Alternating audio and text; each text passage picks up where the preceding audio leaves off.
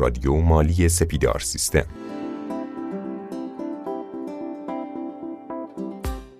قبل از اینکه شروع بکنیم دو تا نکته. یک رادیو مالی رو دانلود کردیم اپلیکیشن رادیو مالی رو. بسیار بسیار مطالب کاربردی پیشنهاد می‌کنم. حتما دانلود بکنید گوش بکنید. توی سیبب هست برای بسه آیوسش توی بازار برای اندرویدش. لینک مستقیم تو خود سایت سپیدارم داره. پیشنهاد من دانلود چون مسائلی که حالا پادکست ها رو گوش بدین کاملا متوجه میشین که خیلی از رادیو مالی سپیدارم لطف کرده یه اپلیکیشن خیلی خوبی رو طراحی کرده تو این زمینه. مسائل مختلف به صورت فری توش عنوان میشه. مالیاتی، بیمه، قانون کار، تامین اجتماعی، حقوقی حالا به مرور زمان داره کامل میشه که بسیار مطالب کاربردیه. پیشنهاد می‌کنم که اینو دانلود بکنید. سیب‌اپ برای iOS، بازار برای اندروید و لینک مستقیم از خود سایت سپیدارم داره. خیلی از سوالاتی که دوستان می‌پرسن ما توی پادکست های مختلف توی رادیو مالی به جواب دادیم. میگم اگر گوش بکنید خیلی نکات جالبی رو میگه. آها voice جلسه هم توی همون رادیو مالی بارگذاری میشه. voice کاملش کاملش. بدون سانسور. توی بعضی شیطنت می‌کردن اونجا. بدون سانسور توی رادیو مالی گذاشته میشه که می‌تونید دانلود بکنید و استفاده بکنید. ما بریم سراغ بقیه مطالب. اینو بگیم در رابطه با سوالات هم ما تایم سمینارم تمام بشه در خدمتون هستیم. جواب بدیم مباحث رو ببندیم. بنویسین روی کاغذ. چشم. ما تا هر ساعت که شما بفرمایید سوال دارن. PDF، PowerPoint رو نمی‌دونم. لینک PDF SMS میشه براتون. سوال دارم.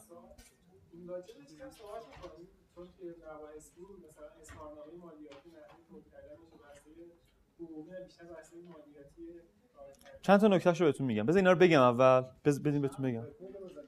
به رکورد زدیم. اوکی. مرسی.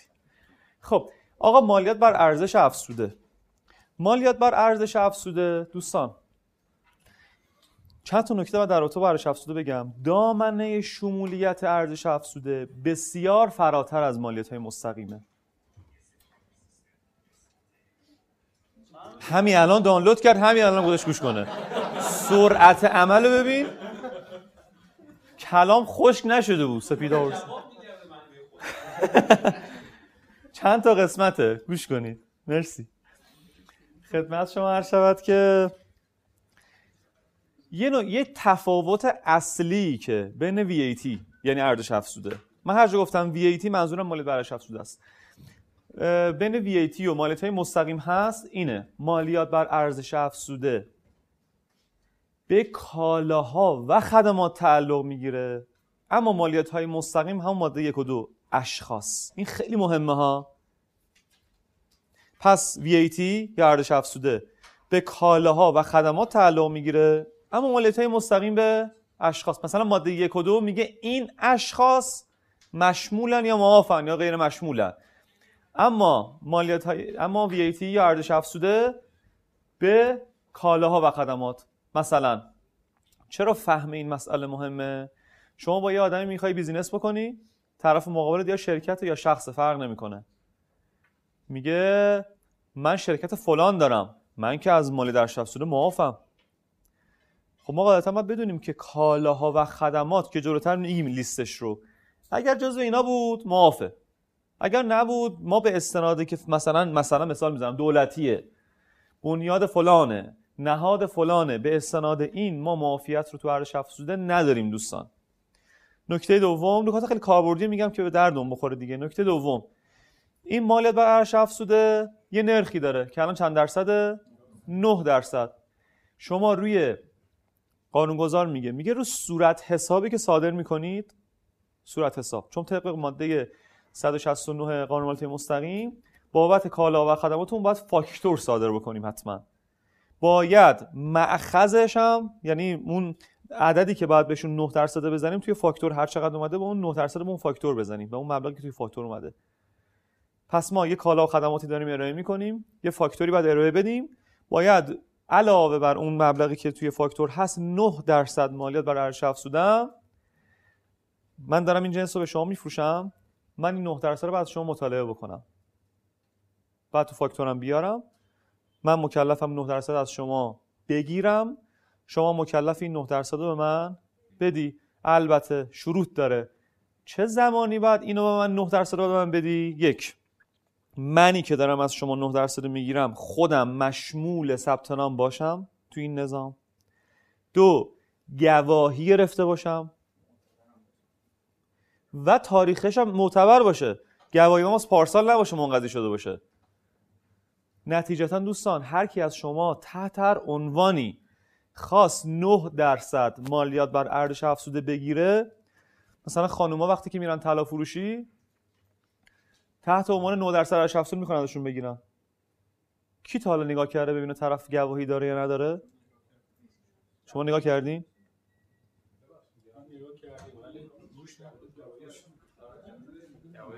از سازمان سازمان مالیاتی شما زمانی که توی نظام ارزش افزوده ثبت نام می‌کنی و استدلال شروط داره و شروط داشته باشی بهت گواهی میده. گواهی ارزش افزوده. بعد به روز هم باشه چون این تمدید میشه چند وقت یه بار. شما اصلا چلو کبابی. مثلا خیلی عامیانه دارم میگم تو جامعه دیگه. یا اصلا طرف مقابل تحت هر عنوانی کسی خاص از شما 9 درصد VAT بگیره باید ببینید که طرف گواهی ثبت نام در ارزش افزوده را دارد یا ندارد. مالی چیا؟ وقتی می‌خواد معامله انجام بشه میگن چی؟ یه نسخه از گواهی تو برام بفرست. میفرسته من بررسی می‌کنم. من مالی چی؟ بررسی می‌کنم ببینم طرف معتبر هست نیست. بررسی می‌کنم. بعد اون 9 درصد رو بهش میدم. پس نتیجتا هر کی خواست از شما تو بحثه استارتاپی مالیات بر ارزش افزوده بگیره باید بهش بگین که اصلا تو گواهی تو ببینم. گواهی ارزش افزوده تو ببینم چه جوریه. داری؟ نداری؟ این از این. از کجا میشه چک کرد که طرف گواهیش هست یا نه؟ سایت خود ارزش افزوده. این اتفاق می‌تونه بیفته. شما تو سایت ارزش افزوده به نشانی ایوت. VAT وقتی ای اولش میاد یعنی عملیات الکترونیکی VAT با ای وارد ایوت میشی ایوت.ir اونجا راحت گزینه‌اش خیلی مشخصه. می‌تونی سرچ بکنی. اصلا کار پیچیده ای نیست. برند نه. باید. حالا میگم گزینه هاش مشخصه. یکی از اون گزینه ها رو که برو بکنی میره search می‌کنه. توی یه database ی حد داره میره search می‌کنه. پس نتیجتا ما بر برام باید محرز بشه که طرف مشمول ارزش افزوده هست یا نه و معافیت داره. حالا جلوتر یه بحث خیلی جالبتریه. من جلوتر بحث معافیت ها رو میگم. اما یه سری از دوستان میگن که آقا ما استارتاپ هم میگن من توی ارزش افزوده ثبت نام نمی‌کنم. توی مالیات مستقیم ثبت نام نمی‌کنم. دارم کسب درآمد می‌کنم. سازمان مالیاتی چجوری منو پیدا می‌کنه؟ به طرق مختلف. چون این می‌پرسن و میگن من توی ارزش افزوده ثبت نام نمی‌کنم توی مالیات مستقیم مثلا پرونده تشکیل نمیدم. از این طرق سازمان می‌تواند ما رو پیدا بکند. یک اطلاعیه. اطلاعیه یعنی چی؟ فاکتور خرید فروش مثلا مثلا من این پرزنتر رو از ایشون خریدم. ایشون اطلاعات من رو به سازمان امور مالیاتی فرستاده. پس سازمان متوجه میشه من اینو خرید فروش کردم دیگه درسته؟ بهش میگن اطلاعیه. اگه واسهتون اطلاعیه بیاد سازمان متوجه میشه که شما دارید فعالیت اقتصادی می‌کنی. دو قرارداد. ممکنه قرارداد تنظیم بشه یه نسخهش دست سازمان برسه. به هر ترتیبی. سازمان متوجه میشه. سه واحدیابی. واحدیابی چیه؟ تا قدیم اینطوری بود. واحدیابی الان به دو شکل شده. واحدیابی یعنی این. یعنی یه سری افراد هستن مثل تامین اجتماعی که میگردن مثلا میریزن توی واحدی بازرسی می‌کنن یه رفع پیدا می‌کنن. واحدیابی به این شکله. وارد ساختمونی میشن متوجه میشن اه این داره اینجا کسب درآمد می‌کنه و پرونده هم نداره. رأسا براش تشکیل پرونده میدن. میخوانش که بیا اصل مدارک بده. و بیا برای مال تو حساب بکنیم دیگه. اما در رابطه با ای کامرس میگم الان واحدیابی که سنتیه که تو محله ها میچرخن این ور اون ور میرن تو ساختمونا در اینو می‌زنن آقا داری میگردن. حالت دوم شده الکترونیکی. توی شبکه های اجتماعی. یه آقایی بود پارسال اومد پیش من گفت من توی Instagram یه page ی دارم مزون. member اش هم زیاد بود 200 خورده ای. member داشت 200 خورده هزار تا member داشت. میرن وارد page ش میشن. بعد اون توی caption ش آدرس اینا نوشته بود و اینا. بعد یه نفر از سازمان مالیاتی میره توی آدرس به عنوان مشتری. میره اونجا میشین و خلاصه گزارش می‌نویسه دیگه. گزارش می‌نویسه. بعد بعد از مثلا فرض کنید دو سه هفته گزارش میره دم اون مزون. میگن آقا بیا اینجا. شما دارید کسب درآمد می‌کنی. پس از طریق شبکه های اجتماعی هم می‌شود. سایت های مختلف. از طریق سایت. از طریق خدمت شما شود که اینستاگرام خیلی زیاد شده الان. پس ما این دوتا رو داریم الان.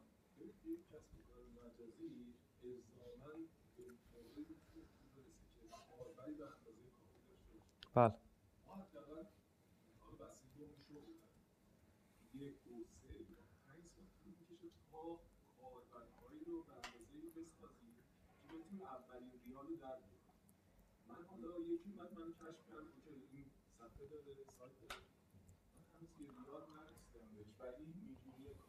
بله.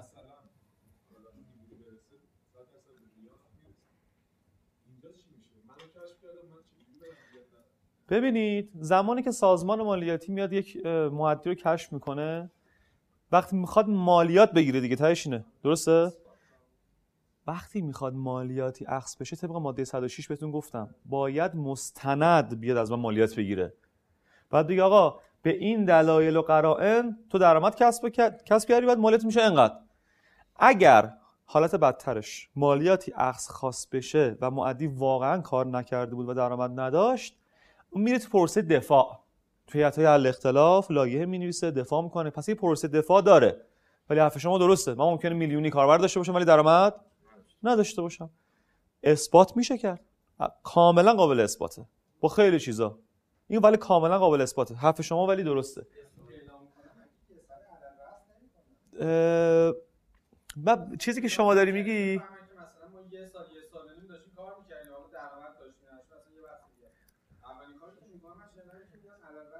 علی‌الرأس نه به همین سادگی نیست. به همین سادگیه. به همین سادگیه. من از دوستان گلم یه وقتی رو می‌خوام چون علی‌الرأس یه ذره مفصل time قانونیمون که تموم شد هر کدوم دوستان خواستم در رابطه علی‌الرأس وایسیم بهتون توضیح میدم روش دفاعم بهتون میگم. من میگم به برسیم به مطالبمون چشم. جا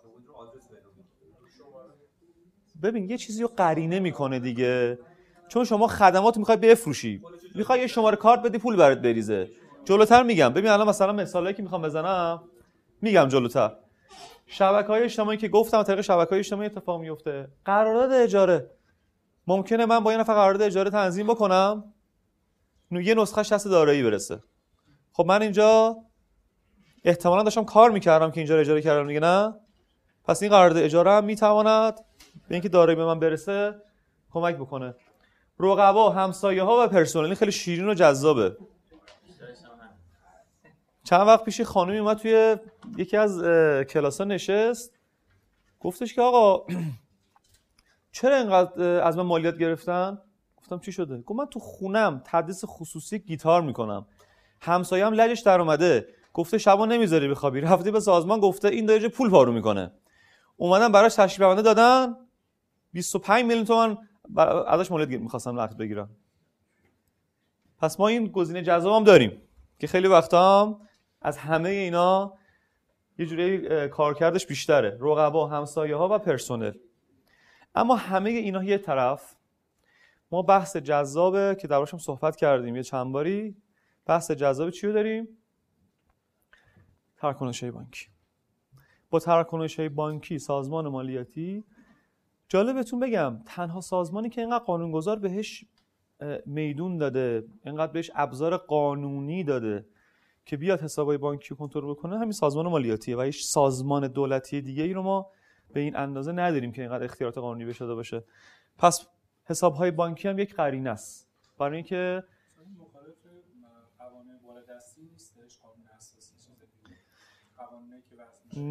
یه یه نفر شکایت کرد در اتو صحبت شما. گفت آقا این کار سازمان مالیاتی خلاف قانونه. دیوان نقضش نکرد. اومد گفت این بخشنامه 296 525 شمارهشو بنویسید بخونید. بعد نیست. 200 بخشنامه. این خوندنش به نظر من برای همه چه کارفرما باشین چه مالی چی باشین 296 525 296 525 گوگل بزنید میاره. بزنید بخشنامه 296 525 خیلی کامل این بخشنامه. اومد یه نفر اومد به دیوان گفت آقا این باطل بکنه این بخشنامه رو. گفت این خلاف قانون فلان رو توی search بکنید میاره براتون. دیوان نقضش نکرد. چون ما توی ارزش افزوده هم کنترل حساب بانکی رو داریم. یعنی داشتیم از سال 87 پس فعلا داریم. یعنی دیوان هم حتی اینو باطلش نکرد که بگه خلاف قانونه. اینو ما داریم. پس این گردش حساب بانکیتون رو این داستانش هست حواستون باشه. Instagram که گفتم ببین الان این یه اسکرین شات واقعیه. یکی از page ا البته این مال چند وقت پیشه مثلا میگه تعرفه تبلیغات بازدیدی در Instagram مثلا گفته اگه هزا... یک میلیون بازدید کلیپ من اگه برات بزنم دوازده میلیون تومن از تعرفه می‌گیرم. اون واحدیابیه بود. خیلی راحت. میره تو پیج میره قسمت تعرفهاش و تعرفه رو در میاره و کافیه ببینه که شما توی اون پیج چقدر تبلیغات رفته. یه محاسبات ساده است دیگه. یا مثلا حالا این مثلا استوریشو گذاشته تبلیغات بازدیدش هم گذاشته. یا مثلا برسیم سراغ این تلگرام که الان خدا رحمتش کنه فعلا که حالا فیلتره. این خبرگزاری مهر یه خبری رفت. 29 آذر 94 ایشونو باید بشناسین دیگه. خبرگزاری رسمی مهر. خبری رفت که آقا مدیر کانال گیزمیز که ایشون اون موقع ما 30 میلیون درآمد داره. اصلا بعد از اون بود که کانال تلگرام اصلا خیلی شدیدم شد. گفتن درآمد داره بریم. این مصاحبه ها توی خبرگزاری های رسمی یک قرین است. و شما وقتی که وارد مثلا کانال این کانال میشین تعرفه هاش تعرفه رو در میارین. کافی یک روز ببینید چند تبلیغ رفته. ضبط در اون عدده بکنید. درآمد مشخص میشه. اصلا کاری نداره. پس ما این رو هم داریم توی بحث. حالا فیسبوک یه زمانی خیلی زیاد بود. الان دیگه تقریبا نداریم. تلگرام ولی همچنان هست. ما اینستاگرام و تلگرام رو داریم. مشکلی که الان اگر بخوام مثلا میگم من رفتم تبلیغات اینستاگرام تلگرام اینا دادم. اگر بخوام من تبلیغات دادم میگن کو فاکتوره. کد ملیت کو بله دقیقاً. ولی الان مثلا خودشون بخوام مالیات میگن چجوری میرم برای اسم ما اینجوری خب منم میگم من انقدر پول انتقال کنم به حساب آقا تبلیغ کرده دیگه. بچه قبول نمی‌کنه من گفتم این میره تو بحث قبولی هزینه ها برای اینکه یه هزینه قبول باشه بعد مستندات داشته باشه. اهم از فاکتور اهم از واریز به حساب. خب شما وقتی پول داری به حساب اون آدم میریزی فاکتور بهت میده؟ تموم شد. پس هزینه قابل قبول نیست. من از اون ور نگاه کردم. من از اون ور نگاه کردم که ایشون ایشون نوعی داره درآمد کسب می‌کنه دیگه. مالیاتش هم باید بده. من که دارم مثلا میگم پول دارم انتقال میدم خب اون طرف به حال یه شماره کارتی داره. بله. کد داره. بله. الکی هم که من دارم نه سوخت پول بریزم بس. خب خیلی راحت می‌تونه قبول کنه که این تبلیغات بوده پس قبول نمی‌کنه. عرض کردم ما قوانینمون یه سری مقررات داره. برای میگم بس هزینه شما میگه دیگه. برای قبولی هزینه مقررات داریم. همینطوری هزینه ها رو قبول نمی‌کنن. میگم مستندات باید باشه که مهمترینش فاکتوره فاکتوره. باید فاکتور حتما ارائه بشه. و مستندات پرداخته. ممیزم قبول نمی‌کنه. دست اونم نیست قانون داره میگه. قانون داره میگه حتما باید مستندات باشد. مگر نه اینطوری باشه؟ همه میگن میگن من هزینه کردم. قاب...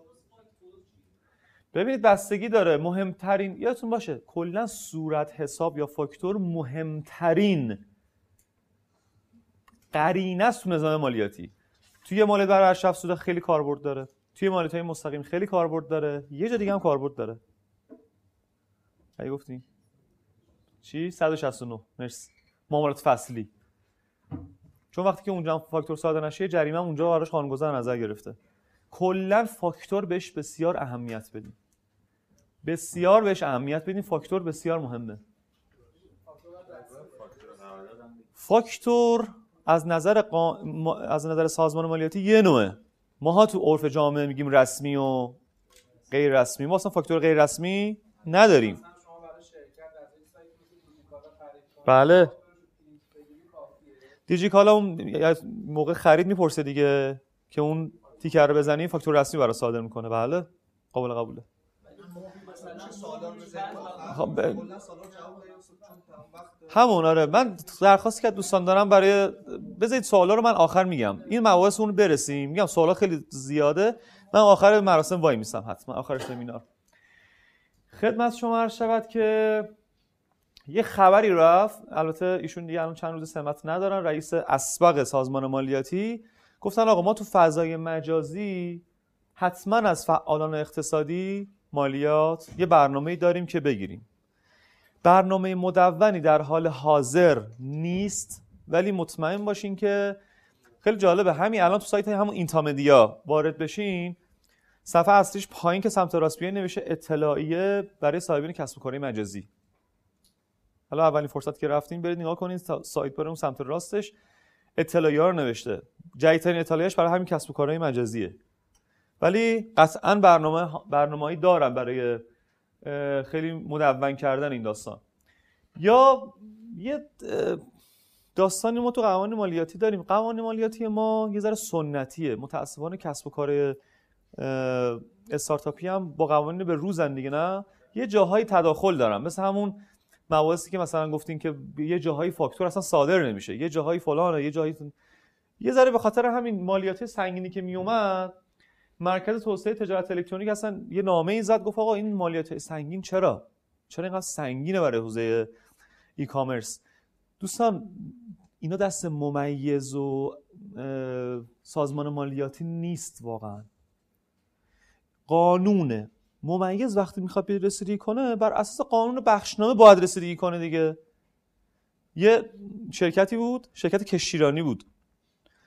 بعد این یکی از کشتیاشو دزدای دریایی واقعا این داستان واقعی یا چند سال پیش دزدای دریایی می‌گیرن 15 میلیون دلار مطالبه می‌کنن که آقا اینو به ما بده با مکاتبات ما این کشتی رو آزاد بکنیم.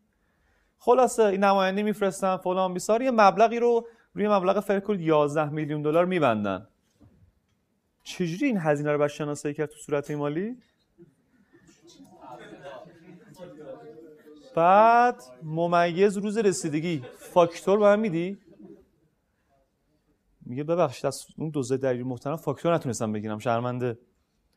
خب ببین ممیزم آخه چاره ای نداره بنده خدا. چرا؟ چون آقا تو هزینه شناسایی کردی. ممیزم بعد طبق قوانین ازت بپذیره دیگه. برسه چی بپذیره؟ باید حتما فاکتور باشه. خب خیلی این مزهکه که تو از دوزه دری بری فاکتور بگیری. بخش کد ملی تو میگی؟ نمیشه. ولی میگم این داستان رو داریم. این داستان رو داریم. من پیشنهادم اینه که حتما توی حوزه مثلا فینتک این داستان رو ما داریم تو حوزه جدید. ولی پیشنهاد من اینه با مشاوره های خیلی خوب سعی کنید که جلوش رو بگیرین. جلوی این مسائلی که ممکنه براتون آینده وجود بیاد رو بگیرین. این اسکن یه پرونده که البته اطلاعاتش کاملا محرمانه مونده. ببینید دوستان این گزارش رسیدگی یه پرونده ارزش افزوده است.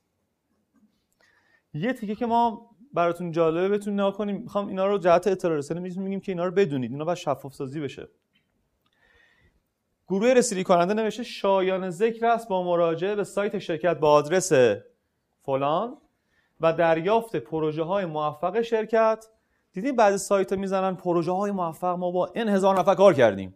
همشون بلوفا؟ برای کلاس می‌زنن. اون کلاسه ببین چه بلایی سرشون رو برد.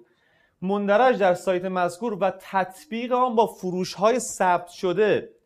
در دفاتر شرکت اومده ممیز دیده اون تو سایت زده ما ده هزار تا پروژه انجام دادیم. موفق. این فلان سال عکس هم گذاشته و خیلی شیک و مجلسی. اومده ممیز با فروش های تو دفاتر شرکت تطبیق داده. گفته همه کتمان. علرس مالیات وحشتناک. نتیجه اخلاقی. تو سایت بلوف نزنید.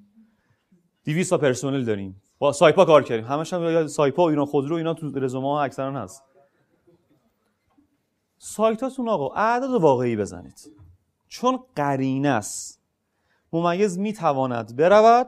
تو سایت بگه آقا خودت زدی من انقدر پروژه موفق دارم. مگه من گفتم؟ تو سایتاتون تو اپاتون حالا هر جا. درباره ما بعضی می‌خوان خوشگل کنن. همینطوری می‌زنن واسه خودشون. اعداد و ارقام اینا این نمونه دیگه.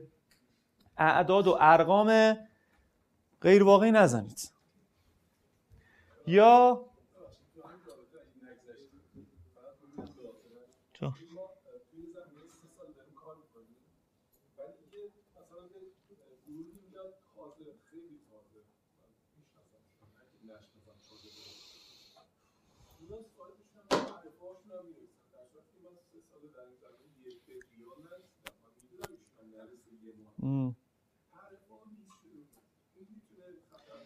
نه تعرفه یه داستان دیگه است. من مثلا اومده طرف اگه گفته باشه من 200 تا پروژه رفتم. با این تعرفه چرا؟ ولی بیا صرف اینکه تعرفه بزنه نه. صرف تعرفه زدن نه نمی‌تونه مشکل وجود بیاره. بیا تعداد پروژه ها رو بگه تعداد مشتری ها رو بگه تعداد پرسنل رو بگه. غیر واقعی یا این عدد قابل خوندنه؟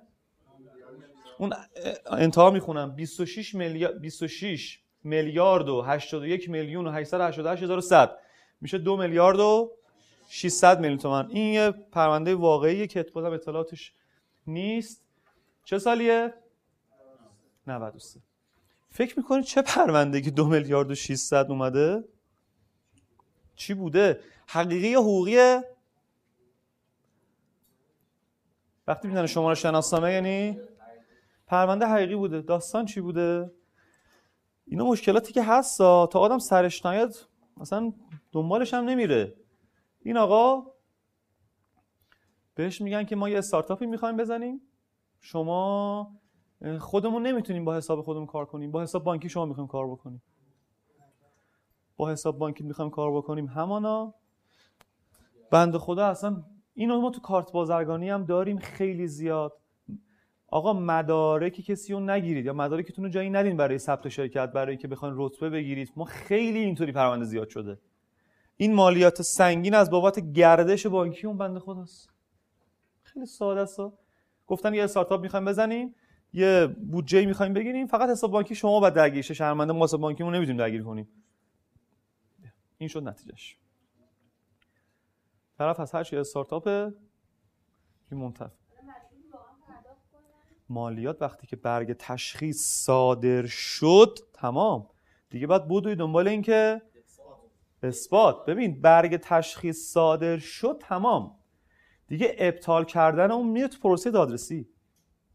فرایند عجیب غریبی داره اینا رو باید رعایت بکنید که دچار این داستان نشین. نه مدار حساب بانکیتون رو درگیر کنید. بعضی از تنخواه گرداران تو شرکت ها من میگن. میگن با حساب من داره هزینه میشه. نکنید این کارو. یا پرسنل خودتون رو حساب بانکیاتون مدرک تحصیلیتون رو جایی نذارید. شما رو عضو هیئت مدیره نکنن. مسئول تضامنی دارید. ماده 198 یادتونه بهتون گفتم. این داستان رو دارید. این اون داستانی که بهتون گفتم. واقعا وجود داره. این پرونده اسکن شده است دیگه. جان. خب شرکت ها که کارت چیز نمی‌تونن داشته باشن. این مشکل رو اکثرا دارن. وایسین بهتون یه راهکار میگم وایسین بپرسین چون راهکارها یه ذره طولانیه. وایسین من راهکار داره. بهتون میگم. بریم یه ذره معافیت های استارتاپ هم بگیم که فکر کنم اکثرا اصلا به خاطر معافیت ها اومدن. ببینید این اسکرین شات همون سایت سرآمدی که بهتون گفتمه. یه خبر رو نمونه براتون آوردم. گفته مدیر گروه نشر دیجیتال توی یه نمایشگاهی گفته معافیت های بیمه ای و مالیاتی برای کانال های تلگرامی و صفحات اجتماعی دارای کد؟ چیه کد؟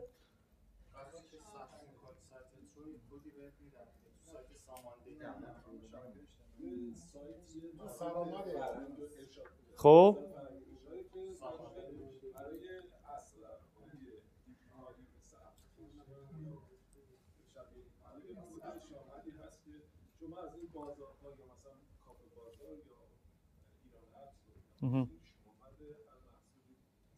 یه تعریف جامع‌تر مال وزارت ارشاد خب. ساماندهی dot ir باید این کد رو بگیری خب. این کد برای اینه که شما اه، بتونه وزارت ارشاد که متولی امور بررسی سایت ها هست آفرین. بتونه سا... اه، کسب سایت هایی که وجود دارن رو رصد کنه. زمانی برای کانال‌های تلگرامی و صفحات اجتماعی برای این اومد که بتونن و گفتم برای کانال‌هایی که بالای 5000 عضو دارن. قوانینی داشت. برای شناسایی اثر و اون افراد که هستن که بتونن کنترل کنن و بدونن کی داره چیکار می‌کنن پس یک نداشته باشی اولین کار اتفاقی که میفته کمیته فیلترینگ برات هیچ اطلاعی نمیفرسته. در پس یک مجوز دیگه نه؟ مجوز نیست محتوا و reference محتوا انقدر محتوای بدون reference توی شبکه اجتماعی میومد اینو به خاطر اینکه کنترل کنه که هر کاری که اینو داشته باشه مشخصه که بابت اون دیتا که داره می‌ذاره مسئولیت داره و رفرنسش رو اگه بگه حتما. من از این نظر میگم مجوزه چون وقتی میگه ما از این دید نگاه می‌کنیم میگه حتما این کده رو باید بگیری که من این معافیت ها رو بهت بدم.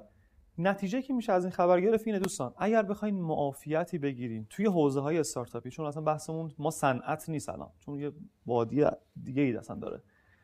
توی حوزه ای کامرس توی حوزه استارتاپی بخواین از یک امکان قانونی به اسم معافیت یا نرخ صفر استفاده کنید باید بریم مجوزش رو بگیریم.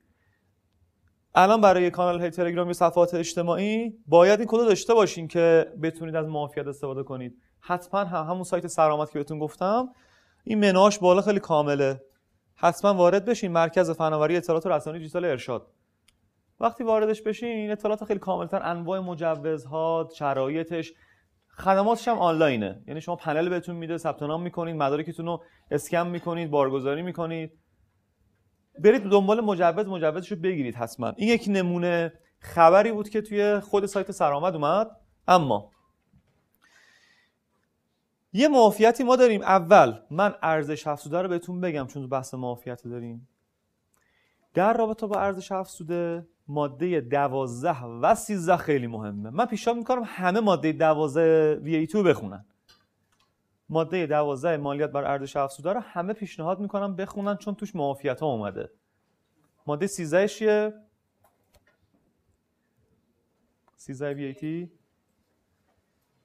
صادرات رو داره میگه نه؟ میگه صادرات از VAT معافه.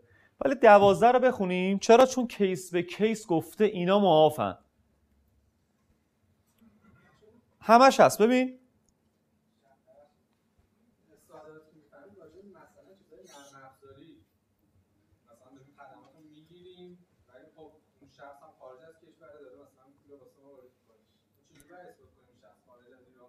مدارک اثباتش. ما دو نوع صادرات داریم دیگه. صادرات کالا و صادرات خدمات. چیزی که شما داریم میشه صادرات صادرات خدمات. ببینید من گفتم مهمترین سندی که شما توی نظام مالیاتی باید اثبات کنی فاکتور باید برات فاکتور صادر شده باشه. آیا فاکتور انگلیسی زبان هم مورد قبوله؟ پس زمانی که شما از اونور خدماتی می‌گیری باید فاکتور صادر بکنی و حتما شما فاکتور ملاک بذار.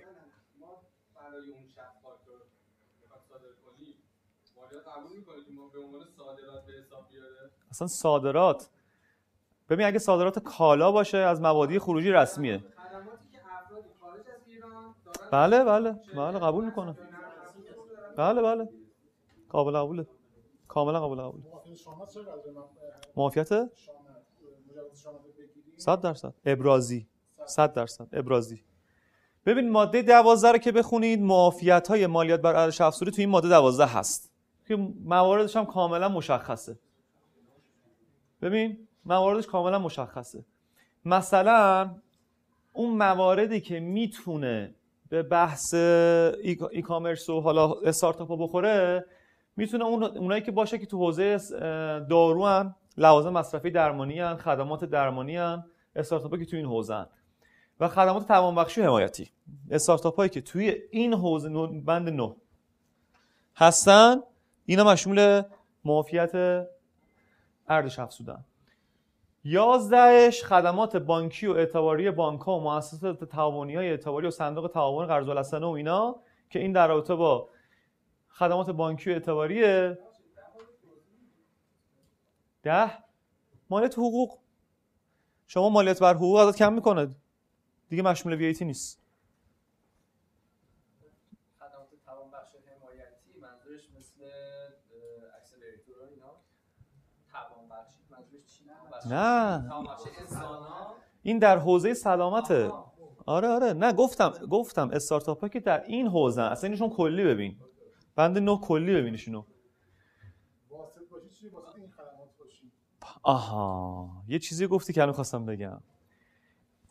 دوازده میگه خدمات حمل و نقل عمومی مسافری برون شهری و درون شهری جاده ای ریلی هوایی و دریایی. یکی از بزرگترین دعاوی ارزش افزوده رو اسنپ داشت. آیا سوال گوش کنید. آیا با استناد به بند دوازده اسنپ معاف از ارزش افزوده است؟ چرا؟ عمومیه. تعریف عمومی خصوصی یه چیز- دیگه است. خدمات و ارزشی که داره خودش میافزه. مثلا اون کار- کارمزدی که 13 درصد که از راننده می‌گیره خب. اون شامل ارزش افزوده میشه. ولی کل در واقع هزینه تاکسی که مثلا 15 هزار تومنه اون شامل ارزش نمیشه. نمیشه. دیگه نظری داریم؟ قرارداد به صورت بازاریابی درسته؟ قرارداد چی با راننده ها چون که اسنپ یک پلتفرمی بین راننده و احسنت. این در در حقیقت داره برای راننده بازاریابی می‌کنه. مهم. نتیجه بگیرید. افسره داره فکر کنم. داره این مشکل اکثر پلتفرم هست. یعنی. همه کسایی که واسطن بین کسی که یه خدمات داره میده و این دو نفر وصل می‌کنن به هم. اسنپ تپسی حالا مرسی مرسی. مرسی. یادتون باشه اسنپ مشمول معافیت نیست به دلیل اینکه دلیل سازمان امور مالیاتی این شد. گفت چون تو خودت این کارو نمی‌کنی و داری مدیریت می‌کنی این داستانو پس معاف نیستی. میگم. می- میگم. سازمان و اصطلاح سازمان اینه. میگه چون تو ماشینات مال خودته. خودت داری این خدمات رو میدی. ببین چون منظور قانونگذار چی بوده؟ منظور قانونگذار میگه خدمات حمل و نقل عمومی مسافری برون شهری و درون شهری. قانونگذار چرا معاف کرده؟ برای گسترش این امر دیگه. وقتی وقتی اسنپ خودش من دارم اصطلاح سازمانم به شما میگم ها. وقتی اسنپ خودش این کارو نمی‌کنه و اصطلاحا واسطه خب اصلا خودش که نیست تاکسیا. به خاطر همین از این بحث مدیریت به قول ایشون داره مشمول وی میشه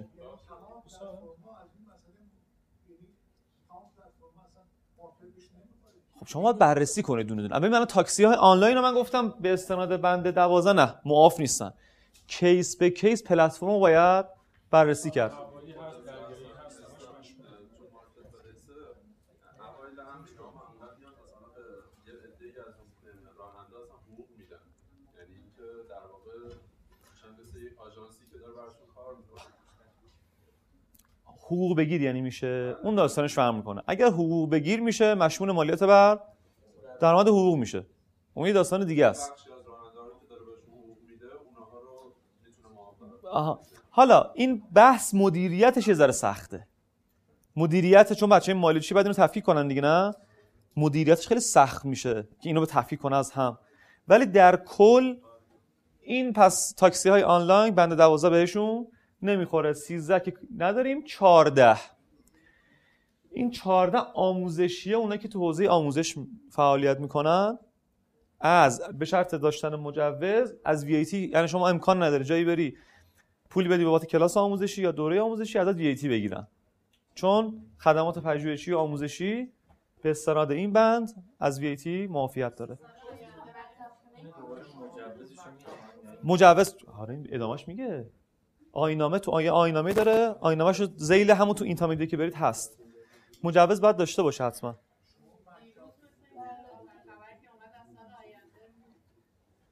میگم تو اصلاحیه خیلی داره عوض میشه. من دارم قانون فعلی به شما میگم. تو قانون فعلی همینه که من دارم به شما میگم. توی اصلاحیه این معافیت ها اصلا زیر رو میشه. خیلی فرق می‌کنه.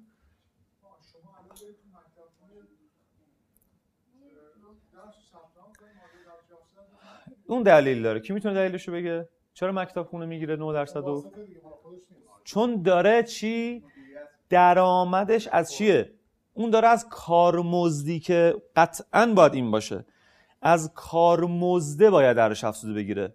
ببین الان بنگاه معاملات املاک. مگر اینجا نگفته که اموال غیر منقول؟ یعنی شما این ساختمون رو الان می‌خوای بفروشی بهش ویتی نمی‌خوره. پس چرا معاملات املاک داره مشمول ارزش افزوده است؟ کارمزد داره می‌گیره. از اون کارمزدش ویتی می‌گیره.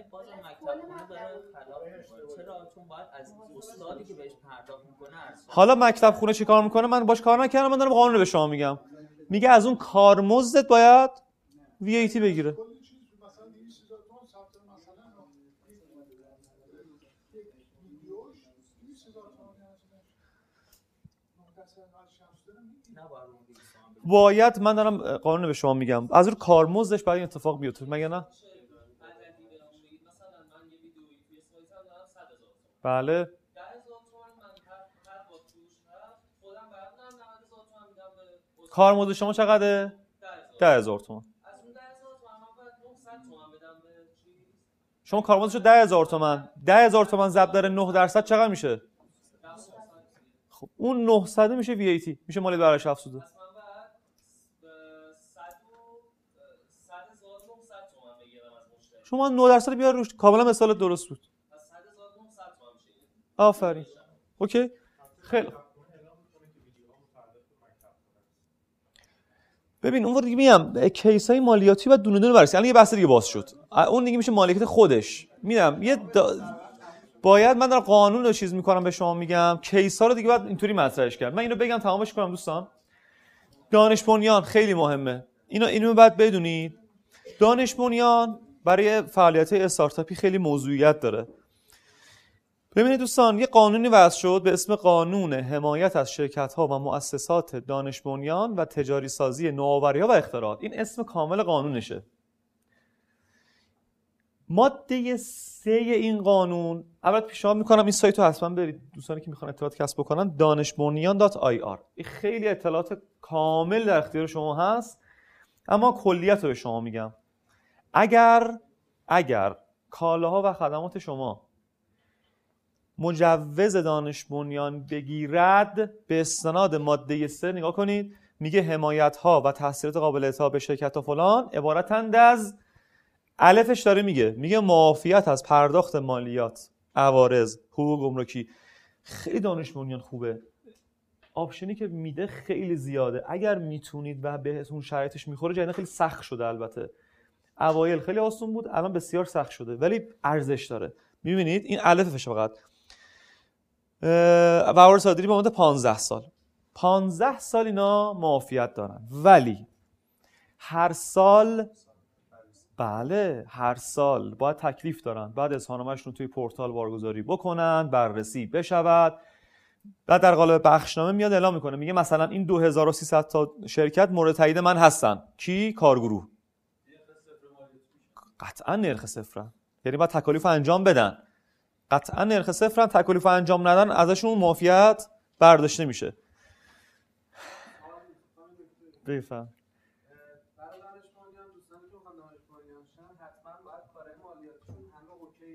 مرسی.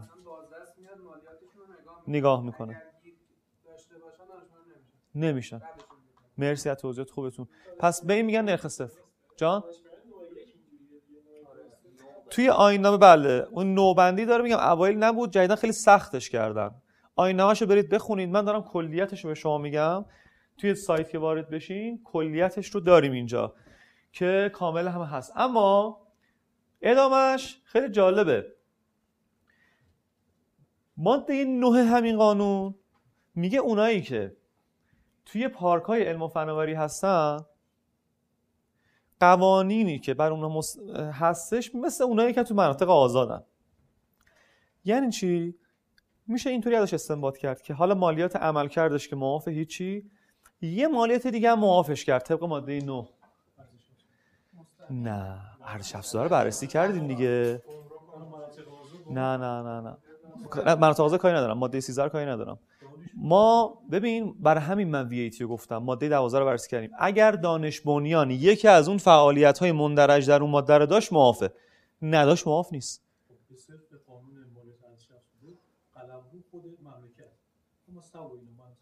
بله اون به استناد ماده 13 اون به رفرنس شما بله یه چیز دیگه است. نتیجتا مالیات بر حقوق هم ندارن. چون این, این داره میگه میگه اونایی که توی پارک های علم و فناوری هستن مالیات بر درآمد حقوق هم معافیت دارن. چون اونایی که توی مناطق آزادن مالیات بر درآمد حقوقشون معافه. پس ارزش افزوده خیلی اوایل مشکل داشتن. فکر می‌کردن این معافیت به ارزش افزوده هم تعلق می‌گیره. اگر برید بررسی کنید تو ماده 12 قانون فعلی بود فعالیتشون تو این نبود معاف نیستن ها. ارزش افزوده کلا قانونش اصلا فرق می‌کنه با این. دیگه چی معافن اونایی که دانش بنیانن و توی پارک علم فناوریان. عمل کردش که گفتیم. جان؟ خب؟ ماده 13 بله بله. ماده 6 و 7 ارزش افزوده تعریف کرده صادرات و واردات بله اون مناطق آزاده که جدا از منطقه اصلی فرض کرده دیگه. بله. اون صادرات حساب میشه. شما الان به از تهران به کیش بار بفرستی به منزله صادراته دانش بنیان بیمه ای هم داره. بیمه ای هم داره ولی من چون بیمه ای رو تخصص ندارم باید برین بخشماشو بخونید. مالیاتش همینه که من به شما گفتم. پس مالیات بر عمل کردش قانون گفته 15 سال ولی هر سال رسیدگی می شود مالیات بر درآمد حقوقش همینطور. دیگه چی؟ دیگه چی معافیت داره؟ مالیاتی بگین. حالا بیمه رو کاری نداره دیگه چی؟ اگر املاکی داشته باشن چی؟ مالیات بر درآمد اجاره معافه؟ توش پارک علم فناوری. اصلا نه اقامتگاهش تو داخل پارک باشه. ملک و املاکی یه جا دیگه است ملکه. اون شامل نمیشه. پس مبتلا به‌ترینش مالیات عملکرد شد و مالیات بر حقوق. VAT هم گفتم باید بررسیش بکنی ارزش افزوده رو که اگه بررسی کردی معاف بود که دیگه حالا هیچ.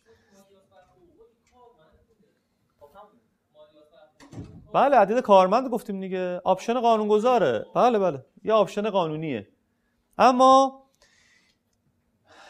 ماده 139 قانون مالیات های مستقیم ماده 139 قانون مالیات های مستقیم بند نامش یه بار بهتون گفتم. میگه ف... استارتاپ که تو این حوزه هستن فعالیت های انتشاراتی مطبوعاتی و قرآنی که مجوز داشته باشن به موجب مجوز و ف- فرهنگ و ارشاد از پرداخت مالیات عمل کرد معافن.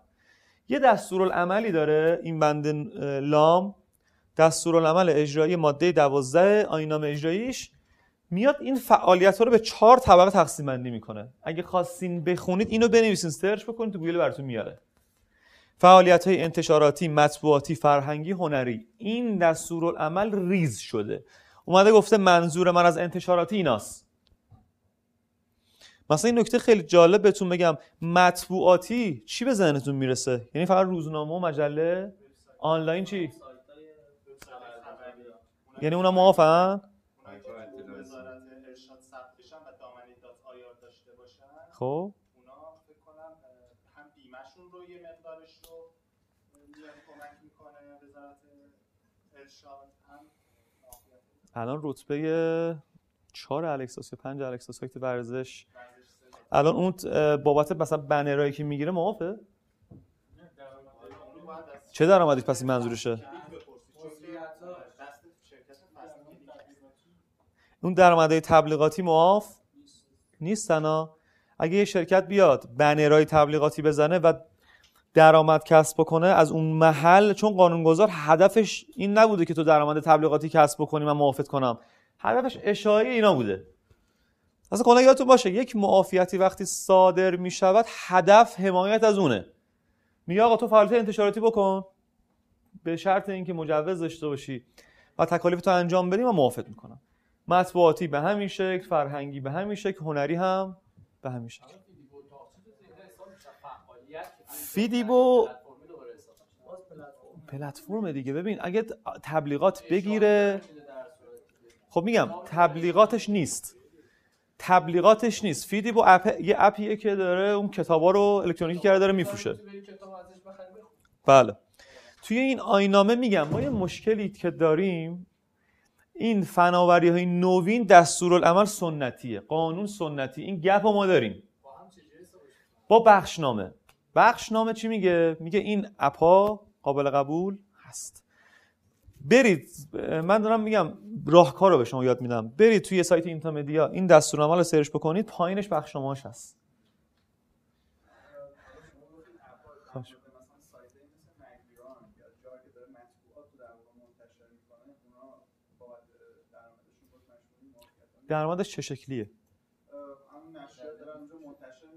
پول می‌گیره؟ خب نه تبلیغاتشون رو داره می‌کنه یا نه؟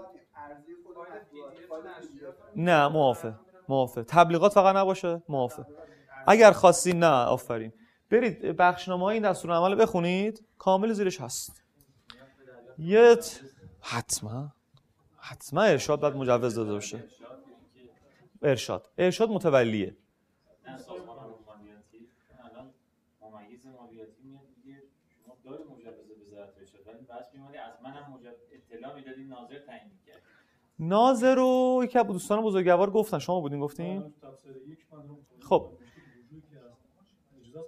اه، بذارید من بهتون بگم. من چون این موضوع رو خودم خیلی خودم دربارش تحقیق کردم. ناظر دوستان. این بحث ناظری که دوستان دارم میگن به این شکله.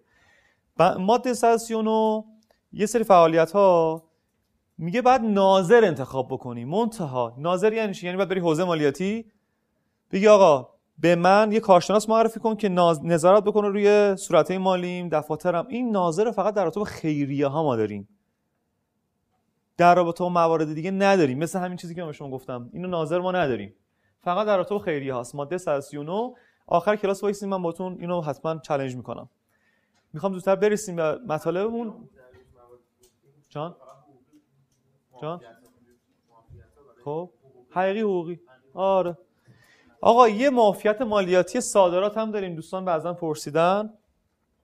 یه نکته فنی اینجا می‌خوام بهتون بگم. ما ماده 141 تو قانون مالیات های مستقیم. دوستانی که تو حوزه صادراتن یه تیکر خوب گوش کنن خیلی جالبه. ما بحث صادرات رو دوستان اینطوری که من اگه میگم عمل بکنید می‌تونید از تمام ظرفیت قانونی استفاده بکنید. ماده 141 قانون مالیات مستقیم میگه 100 درصد درآمد حاصل از صادرات خدمات و کالاهای غیر نفتی و محصولات بخش کشاورزی و 20 درصد درآمد حاصل از صادرات مواد خام مشمول مالیات با نرخ صفره من یه پیشنهادی بهتون می‌کنم. این ماده رو داشته باشین. ماده بعدی هم نگاه بکنیم. ماده بعدی و خیلی ممنون که نداریم بنویسیم. بند الف ماده 25 می- الان توضیحش بهتون میدم. بند الف ماده 25 قانون احکام دائمی کشور.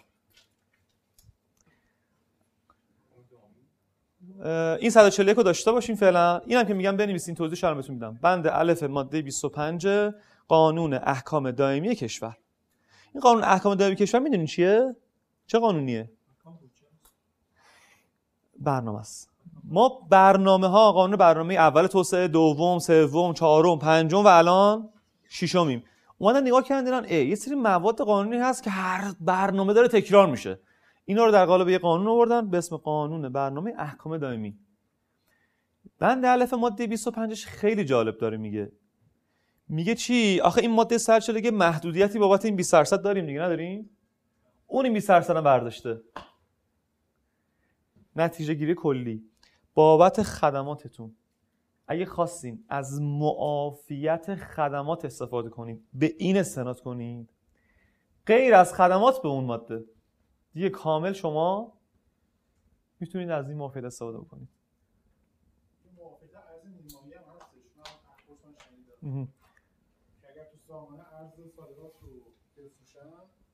از موافقت کامل برخوردار من دقیقا تو خبرش نمی‌دونم.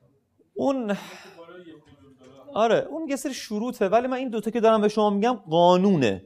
اصلا کسی روش حرف بزنه. یه بار دیگه. اگر خواستین از صادرات خدمات استفاده کنید استناد کنید ماده 141 غیر از خدمات یعنی هر چی. بند الف ماده 25 قانون احکام دائمی. جالبه. این ماده که به شما گفتم محدودیت اینم برداشته شده. نتیجتا. این دوتا رو کنار هم بذارید. تمام بحث صادرات معاف احکام دائمی میگم هوشمندانه بعد این کارو بکنید. خدماتتون رو به این استناد کنید. صراحت داره دیگه کن غیر از خدماتتون رو بند الف ماده 25 اونایی که تو بحث گردشگری هستن گردشگر خارجی وارد اون 132 من الان فعلا بحث س- 132 شرایط داره. اگه وقت بشه بهت میگم. فعلا این فعلا من دارم صادرات خدمات و کالا رو بهت میگم. این دوتا رو کنار هم بذارید.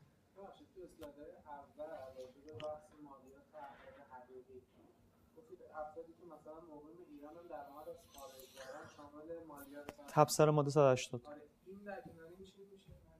اون یه چیز دیگه است. نه نه نه مثلا من یه فرد حقیقی هم یه کالایی رو صادر کردم این خب در کنار این ماده چی میشه بالاخره اون رو باید استناد کنی یا اینو؟ سازمان میگه اون دیگه میگه مالیات بدی. از طرف صادراته نه الان یه ذره شما ببینید الان این صادرات اگه کالا باشه یعنی از مبادی خروجی رسمی اگر خدمات باشه اصلا مبادی خروجی رسمی معنی نداره خب اگر شما بگی من اینو صادرات خدمات کردم. خدمات منظور شماست دیگه؟ خیلی خوب. شما پولی که می‌گیری رو تو حساب بانکی شناسایی کن فاکتور صادر کن. معافی. یعنی فروش کالای الکترونیکی من حساب بگم ما نشریات خارجی رو بله. بفروشیم بله باشون قرارداد می‌بندیم که بتونیم اینا رو مثلا توسعه بدیم بله نسخه الکترونیکی نش- نشریه خارجی رو فروش می‌کنیم این الان تکلیفش چیه؟ کجا میفروشی؟ به داخل؟ ببین الان گفتی داخل گفتی خارج. ببین فروش داخلت فروش داخلت که مشموله. خب صادرات میشه دیگه. تو اگه داخل باشی فروش به خارج داشته باشی میشه صادرات معافیت داره. بابت اون قسمتش. ولی فروش داخلت معافیت نداری. جان؟ اون که هیچی. اون که هیچی. اون که هیچی. خب اینم بهتون گفتم. آها. آره دیگه ببخشید همین بود. بند الف ماده 25 قانون احکام دائمی کشور. بعد جالبه.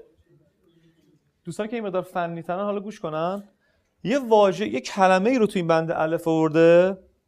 گفته هر گونه وضع مالیات و عوارض برای صادرات کالاهای مجاز و غیر و فلان ممنوع است. حتی نگفته معاف هست. بس یه فنی میشه. اگه می‌گفت معاف هست چی می‌شد؟ آفرین. گفته ممنوع است. خیلی جالبه ها. خیلی این بحث جالبیه. یعنی در هیچ حالتی وقتی میگه قانونگذار چون این کلمات معنی داره. اگه میگه معاف است اون بحث چیز می گفته ممنوعه. یعنی از معافیت فراتر رفته. اینا رو بهتون میگم تو داد توی دفاعیات اگر داشتین خیلی خوب می‌تونید استفاده بکنید چون اینا همه تعریف داره و مثلا فکر کنید اینم بهتون جالبه بهتون بگم. چه درآمدی کتمان شده محسوب میشه؟ به چه درآمدی میگن درآمد کتمان؟ اظهار نشه؟ تو کجا؟ آه. خب. چون من همین امروز صبح case داشتم خیلی داغه یه استارتاپ اتفاقا بود. تو حوزه دارو. خیلی case جالبی بود. این بابت سال 95ش اینا case های خیلی جالبی که شما باید بدونید. بابت سال 95ش دفاتر پلمپ نکرده بود. حسابدارش با حقوق ماهی 4 میلیون و 500 تومن. دفاتر نمی‌دونست که باید تا آخر سال پلم بکنه. دفاتر پلم کردین دیگه تو که مؤسسه دارن انشالله. الان میریم پلم می‌کنیم. دفاتر پلم نکرده بود و ولی فاکتور داشت. فاکتور داشت دفاتر پلم نکرده بود. ممیز اومده بود بود تمام اطلاعیه ها رو. خرید فروش واردات. به منزله کتمان گرفته بود. گفته بود چون تو دفاترت نیاوردی کتمان مالیات صفر چون صفر توی اظهارنامه مالیات ابرازی صفر بود. 250 میلیون تومن براش مالیات بریده بود. چرا؟ پس است- استدلال نکن. استدلال حوزه این بود حوزه مالیاتی. گفته بود چون دفاتر پلم نکردی تو دفاترت اینا رو نیوردی من منزله کتمان می‌گیرم.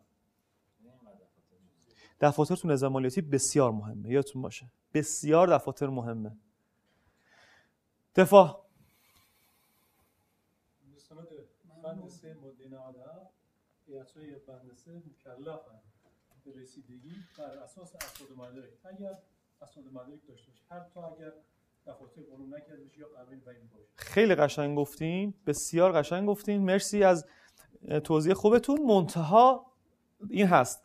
منتها اون میگه برمیگره میگه آقا از نظر من عدم ثبت توی دفاتر به منزله کتمانه. کتمان کردیم من مالیاتش رو می‌گیرم. الان باید دفاع چی باشه؟ به این می‌خوای چه دفاعی به خرج بدی؟ می‌دونی؟ من می‌خوام بیاد کلید این وسط به شما اما نه اون کلیدا. یه کلید. یه کلید درست. نه. ببین یه جمله از من داشته باشین تا آخر عمرتون. اگر خواستین توی مالیات و بیمه و هر جا دفاع بکنید با بخشنامه و قانون دفاع کنید. ایشون رفرنس آورد.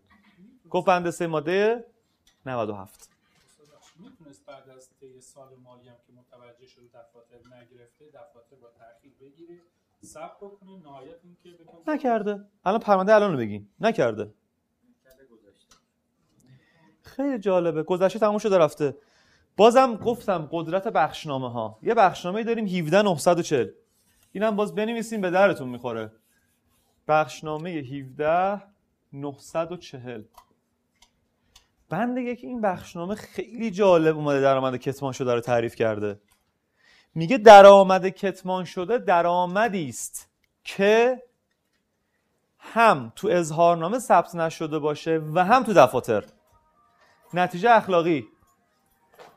بعد اینا الزام ملزوم هم دیگه هم. نتیجه اخلاقی طرف میگه آقا من تو اظهارنامه ثبت کردم دفاتر نگرفتم. پس درآمد کتمان شده محسوب نمیشه. شما با یه بند از بخشنامه کل کتمان رو گفتی آقا من کتمان نکردم. من تو اظهارنامه اینو شناسایی کردم. فقط جهل به قانون داشتم نمی‌دونم حسابدارم این کار نکرده ولی هر چی اینو توی دفاتر ثبت نکردم.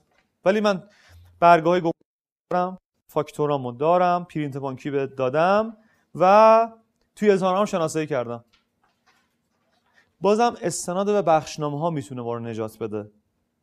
بند یک این بخشنامه جالبه توی هیئت وقتی دفاع میشه بعضا خود اعضای هیئت هم مثلا از بخشنامه اطلاع ندارن چون ما خیلی بخشنامه تعداد بخشنامه بسیار زیاده.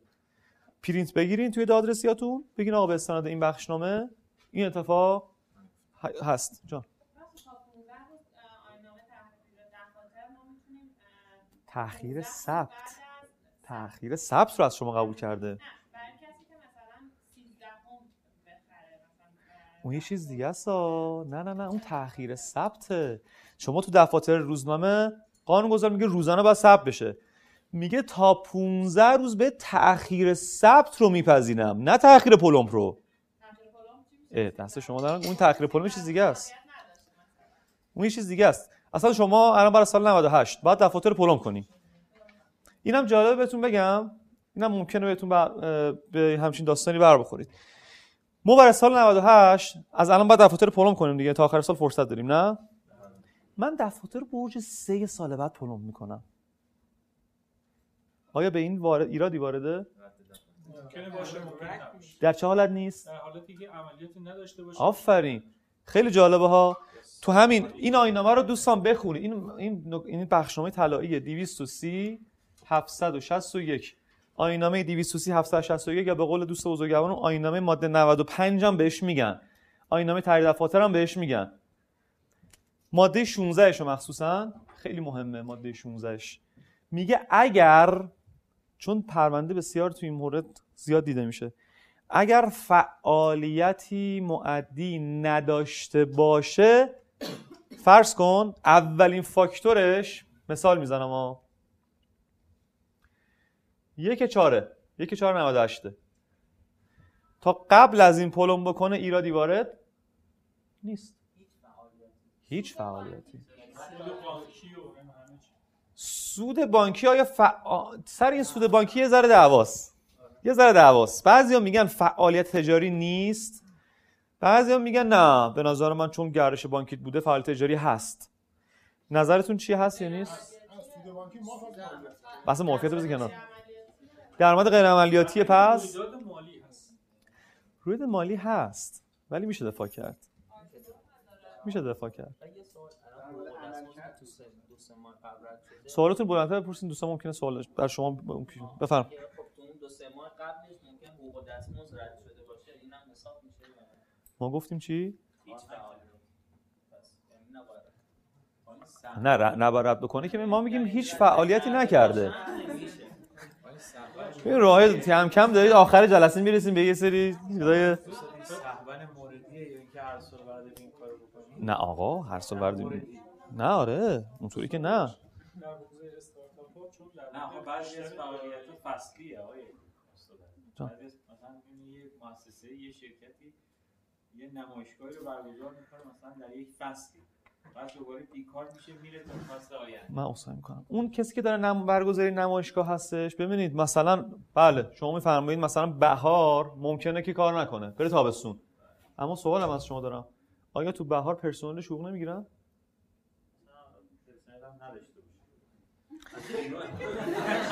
بریم. بریم. در حوزه استارتاپ که دارایی ها به صورت نامشهوده یعنی بیزینسی که در واقع ایجاد می‌کنه به صورت نامشهود یا برند یا که در واقع اون فعالیتی که انجام میدن به چه شکل ثبت بکنن حالا از حقیقی می‌خوان منتقلش کنن به حقوقی یا اینکه بین خودشون نقل انتقال بدن به چه شکل؟ من بهترین حالت رو قرارداد می‌دونم. با عقد قرارداد بین همدیگه تعیین بکنن حدود اختیاراتو پذیرش مالیاتی اینا مشکل برمیاد چه مشکلی؟ مالیاتی مثلا میگه مبلغ نیست بیشتر از این مبلغ. من دو تا نکته رو سوالشون فکر کنم متوجه شدیم میگن از نظر مالیاتی ما چیکار بکنیم که تو این حوزه به مشکلی بر نخوریم؟ دو تا چیز به شما میگم. از نظر رس... گروه رسیدگی کننده مورد قبول هست. یه یه رأی ما داریم آراء دادگاه ها اصلا شک نکنید. آراء دادگاه از بیرون از مجموعه دادگاه دادگاه عمومی. رأی بیارید. قطعا نمی‌تونن روش نظر بدن. اون رأی قابل قبوله. آره دادگاه ها دیوان آره بله بیرون دادگاه صالحه دو قرارداد. بدون دوستان وقتی که قرارداد تنظیم میشه بین دو نفر رسمی است. و وجاهت قانونی دارد. پس نتیجتا من وقتی یه قرارداد با شما تنظیم می‌کنم طبق قانون مدنی دیگه. قانون مدنی 2000 ما داده اصل آزادی اراده ها میگه آقا جان وقتی قرارداد تنظیم میشه این قرارداد نزد تمامی مراجع دولتی باید پذیرفته بشه. همونطوری که برعکسش هم هست. وقتی بخشنامه صادر میشه هم برای من لازمه هم برای ممیز. هم ماده 54 همین آییننامه داره میگه. ماده 54 همین آییننامه میگه. هر زمانی که بخشنامه اومد بیرون هم واسه من مهندی لازم الاجراست هم واسه اون ممیز. قراردادم به همین شکل. قراردادم قطعا حالا. یه زمانی هست به قول شما تو اجرا که میریم نمیپذیرد. دادرسی دیگه. چاره ای نداری. میری دادرسی دفاع می‌کنی. مثلا پروسه دادرسی برای چی گذاشتن ماده 54 رو داریم تو اجرا. اجاره املاک دیگه. اجاره املاک؟ بله. ماده 54 آخه دست و باز گذاشته. قربونت. ببین ماده 54 میگن تو بحث اجاره املاک این نیست. آخه ماده 54 گذاشته گفته از سال 95 به گفته اگر از 80 درصد قیمت املاک مشابه مبلغ تو قرارداد اجاره کمتر باشد. آفر.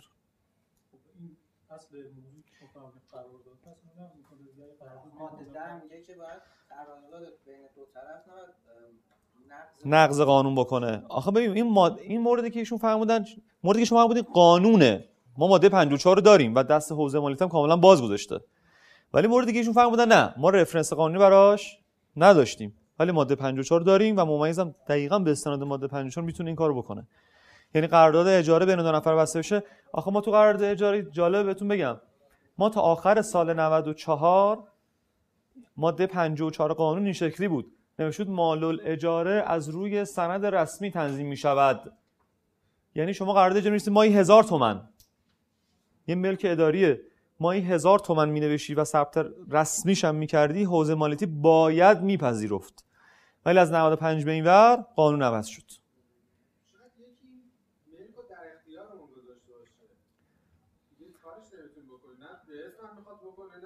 یعنی چی در اختیارمون گذاشته؟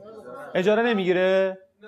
نمیپذیره دارایی. یادتون باشه ها دارایی نمیپذیرد. دارایی میگه آقا جان از نظر من اون از حقش گذشت من از حقم نمی‌گذارم واقعا هست. فرض تفکیک شخصیت.